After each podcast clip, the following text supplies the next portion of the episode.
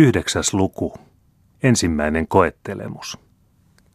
Kas niin, nyt alkaa Morjolla aika hieno, sanoi hovin hiustenleikkaaja ja naamioittaja Sederberg talonpoikaisnaiselle, joka oli saapunut häneltä apua saamaan. Sederberg oli käynyt oppia Pariisissa ja ollut teatterissa kuningasvainajan aikana. Ei kukaan osannut paremmin kuin hän muuttaa ihmisten muotoa, ja hänen taidokkaan kätensä muodostaessa oli kookkaasta, vielä kukoistavasta naisesta mustine hiuksineen ja kauneine, eloisine kasvoineen tullut 80-vuotias Sibylla, jonka hiukset olivat ohuet ja lumivalkeat, otsa kurttuinen ja posket kuopalle painuneet. Nyt saa ukko suuret silmät, kun tulette povaamaan hänelle kädestä hänen nimipäivänään. Ja jos hän tuntee teidät tulee valossa, niin saatte sanoa minua konvehtimaalariksi. Mutta älkää syyttäkö minua, että olen maalannut teidät 30 vuotta vanhemmaksi, sen sijaan, että olisin maalannut teidät saman verran nuoremmaksi. No ennen silminenne ja hampainenne olisitte yhtä helposti voinut muuttua 20-vuotiseksi neitoseksi. Neuvon teitä lukemaan lattialautoja, jos tahdotte ukkoa pettää, sillä jos hän vain saa nähdä nuo lyhdyt 80-vuotiaan povariämmän päässä, niin tulee hän tekemään pahaa pilkkaa minusta ja minun taidostani. Mitäs maksaa? kysyi nainen ilmeisen vastenmielisesti peiliin katsahtaen. Yhdeksän talaria maalauksesta ja yhdeksän irtotuka vuokrasta. Se on mitätön hinta semmoisesta työstä, kun on lisännyt ihmiselle ikää 30 vuotta. 80-vuotias maksoi peitti päänsä ja poistui. Mutta ei mennyt niin kuin naamiottaja luuli ukkonsa luo Ruuspigin kaupungin osaan eteläpuolelle kaupunkia, vaan pohjoiseen Kuningattaren kadulle päin. Siellä hän poikkesi erääseen suureen taloon Östalliidin muorin nimellä. Oli iltapäivä, ja Kreivi Bernhard Bertelsöld istui kirjoituspöytänsä ääressä, tarkastellen paperia, joka oli hänen edessään. Hän oli nyt melkein parantunut. Loukkaantunutta silmääkin voi taas käyttää. Ainoastaan syvä arpi vasemman silmän yllä rumensi hänen kaunista otsaansa. Mutta hänen huuliltaan oli muinoinen Ivan hymy kadonnut. Hän oli kalpea ja totinen. Voi nähdä, että hän oli taistellut kovia taisteluja luonteensa pahoja puolia vastaan. Olipa hyvä, että tulitte, muori, sanoi hän. Tarvitsen suojelushenkeni tukea. Kas tässä hakemukseni, jossa pyydän eroa kaikista toimistani hovissa ja valtiomiehenä. Oletteko tarkoin punninnut, mitä teette? Kysyi uskollinen hoitaja matalalla äänellä. En ole ajatellut mitään muuta kokonaiseen viikkokauteen, vastasi Kreivi. Voitte arvata, että lujalle ottaa, kun täytyy juurineen kiskoutua irti entisestä elämästään aloittaakseen uutta. Satoja kertoja olen koettanut miettiä jotakin välimuotoa, jolla palvelisin yhtä aikaa vanhoja ja uusia jumalia. Mutta se ei käy päinsä. Muori se ei käy. Entiset tuttavani ovat käyneet luonani ja pilkanneet näitä mietteitäni. En voisi kauemmin tätä kestää, häpeäisin heitä ja muuttuisin taas samaksi kuin ennen olen ollut. Kas niin heikoksi olen tullut minä, joka luulin itseäni jättiläiseksi. Ja sen vuoksi vetäisen nyt suuren mustan viivan yli koko menneisyyteni. Muutan johonkin maalle ja antaudun kokonaan maanviljelykseen. Hyväksyttekö päätökseni? Teitä sanotaan silloin haaveilijaksi, uskonnolliseksi intoilijaksi. Sen tiedän, mutta jos en siitä välitä, jos pysyn Jumalalle ja omatunnolleni uskollisena, teenkö oikein? Teette. Minua ilahduttaa, että olette samaa mieltä. Mutta tiedättekö, muori, minulla on raskaita huolia ja paljon hyvitettävää. Valtiollisen sekasotkun voin selvittää, markiisittarenkin voin lepyttää, Paulinkin kanssa voin sopia. Hän on nuori ja voi antaa anteeksi. Odotan häntä tänä iltana luokseni. Mutta äitipuoleni ei koskaan voi antaa minulle anteeksi. Luuletteko häntä niin kovaksi ja kostonhimoiseksi? En, mutta ajatelkaa mitä pahaa olen hänelle tehnyt, kuinka syvästi olen häntä loukannut. Olen ajanut hänet pois kotoaan, puolisonsa ja lastensa luota. Olen häväissyt häntä kahden kesken, häväissyt häntä muiden läsnä ollessa, häväissyt häntä koko Ruotsin nähden sanomalehdissä.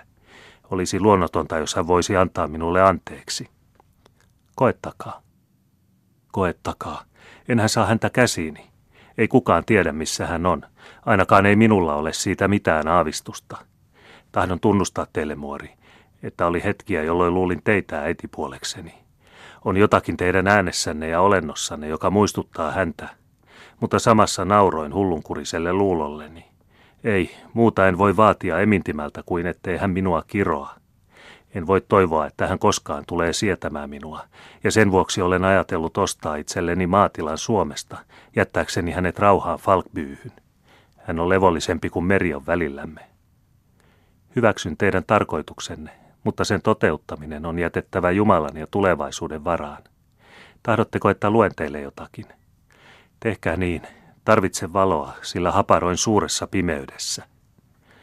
Ja Muori luki taas tuosta lohduttavasta kirjasta, jossa puhuttiin korkeimmasta hyvästä, rauhasta ja sovusta, itsensä kieltämisestä ja täydellisestä antautumisesta Jumalalle, jota ilman ei mitään vakavaa perustusta ole tässä maailmassa. Hänen vielä lukiessaan ilmoitettiin tulleiksi Krevit Bertelsköld, isä ja poika. Kas, sanoi muori, vetäytyen varjostimen taa. Nyt lähenee ensimmäinen koettelemuksenne. Rakkaus kolkuttaa suljetulle ovellenne, ja teidän vallassanne on avata tai sulkea se. Tuskin oli hän lausunut nämä sanat, kun Paula astui sisään, ja nopein askeli meni veljäänsä kohti, ikään kuin heittäytyäkseen hänen syliinsä – mutta niin voimakas oli kalpean, pöydän luona olevan laihan miehen vaikutus häneen, ja niin suuri se pelon ja vastenmielisyyden tunne, jota Paul aina lapsuudestaan asti oli tuntenut vanhempaa veljäänsä kohtaan, että hän jäi liikkumatonna ja epäilevänä seisomaan keskelle lattiaa. Bernard huomasi sen, nousi ylös ja astui pari askelta Paulia vastaan. Mutta häneenkin vaikutti piintyneen vihan muisto niin voimakkaasti, että jo ojennettu käsi vaipui alas – ja hän pysähtyi epäilevänä ja liikkumatonna Paulin eteen. Tässä oli kaksi vinhaa myrskyä, joiden tuli kohdattuaan toisensa kulkea samaan suuntaan. Hetki oli ratkaiseva. Varomaton sana, epäiltävä silmäys, olisi voinut kaikki turmella. Vielä ei kukaan voinut varmuudella sanoa, tuntisivatko veljet toisensa veljikseen vai kääntyisivätkö he toisistaan verivihollisina. Silloin vanha kreivi, heidän isänsä, astui heidän luoksensa ja sanoi totisesti. Bernhard Bertelsköld, tuossa on veljesi Paul.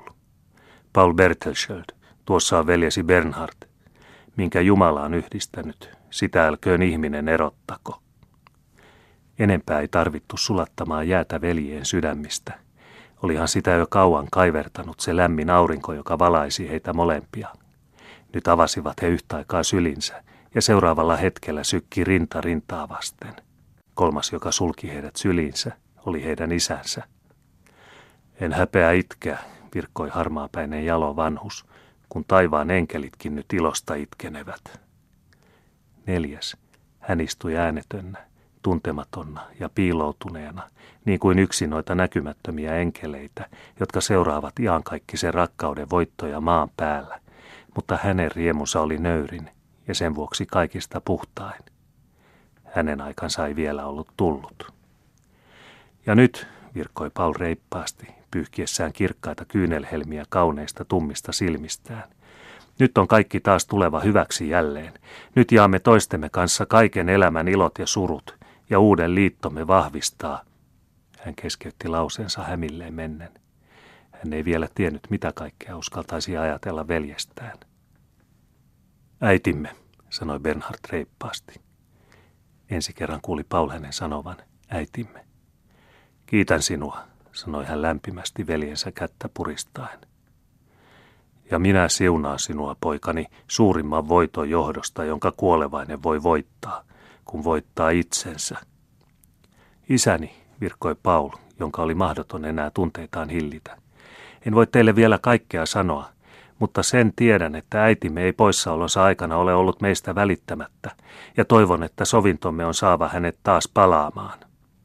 Se toivo on minuakin ylläpitänyt kaikissa huolissani, sanoi vanha kreivi, ja minä olen lakkauttanut kaikki kuulustelemiseni, antaakseni hänen palata silloin, kun hän itse sen sopivaksi katsoo. Jospa olisin sittenkin oikein arvannut, virkkoi Bernhard miettien – jospa mieletön aavistukseni ei sittenkään olisi minua pettänyt. Ehkä jälleen näkemisen ilo on lähempänä kuin luulemmekaan. Östaliidin muori, pyydän teiltä jotakin. Vanha nainen astui vavisten esiin. Muistatteko, mitä minulle lupasitte? Kun olen teoin enkä vain sanoin todistanut, etten enää ole sama kuin ennen, silloin lupasitte paljastaa kasvonne. Katsotteko minun nyt täyttäneeni ne ehdot, jotka minulle määräsitte? Olette hyvällä alulla, kuiskasi vanha nainen. On siis teidän vallassanne täyttää minulle antamanne lupaus. Ainoastaan kirjoituspöydällä oleva yksinäinen lamppu valaisi heikosti huonetta, sillä Bernhardin silmä ei vielä sietänyt voimakkaampaa valoa. Lidi muori astui esiin ja nosti pois huivin, joka peitti hänen päänsä. Paul vapisi, sillä hän tunsi puvun. Bernhardin paha omatunto puistatti häntä, ja vanha kreivi katseli tätä kohtausta äänettömästi kummastellen. Mutta kun päähine oli poissa, näkivät kaikki sen alla 80-vuotiaan vaimon, jonka hiukset olivat lumivalkeat, otsa ryppyinen, kasvot lakastuneet ja silmät maahan luodut. Pettymys valtasi kaikkien mielen, ja herännyt toivo oli muuttunut alakuloisuudeksi. Olin hullu, kun luulin saavani nähdä hänet. En ole sitä ansainnut, huudahti Bernard Bertelschild. Mutta kuka lienettekin, tuntematon salaperäinen olento, niin olen teille ikuisesti kiitollinen ja ihailen teitä koko elinaikani. 80-vuotias ei vastannut. Hän peitti pian taas kasvonsa ja riensi ulos itsesoimauksen orjan tappuran oka sydämessään. Mitä olen tehnyt, huokasi hän. Jumalani, anna minulle anteeksi, sillä tein ehkä väärin.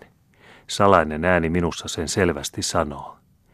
Tiedät Jumalani, että olen sen hyvässä tarkoituksessa tehnyt, sillä Bernhard seisoo vielä epäröiden valtakuntasi portilla. Mutta olen kuitenkin pettänyt rakkaimpani. Oi, se oli kauhea hetki. En ole syntynyt pettämään.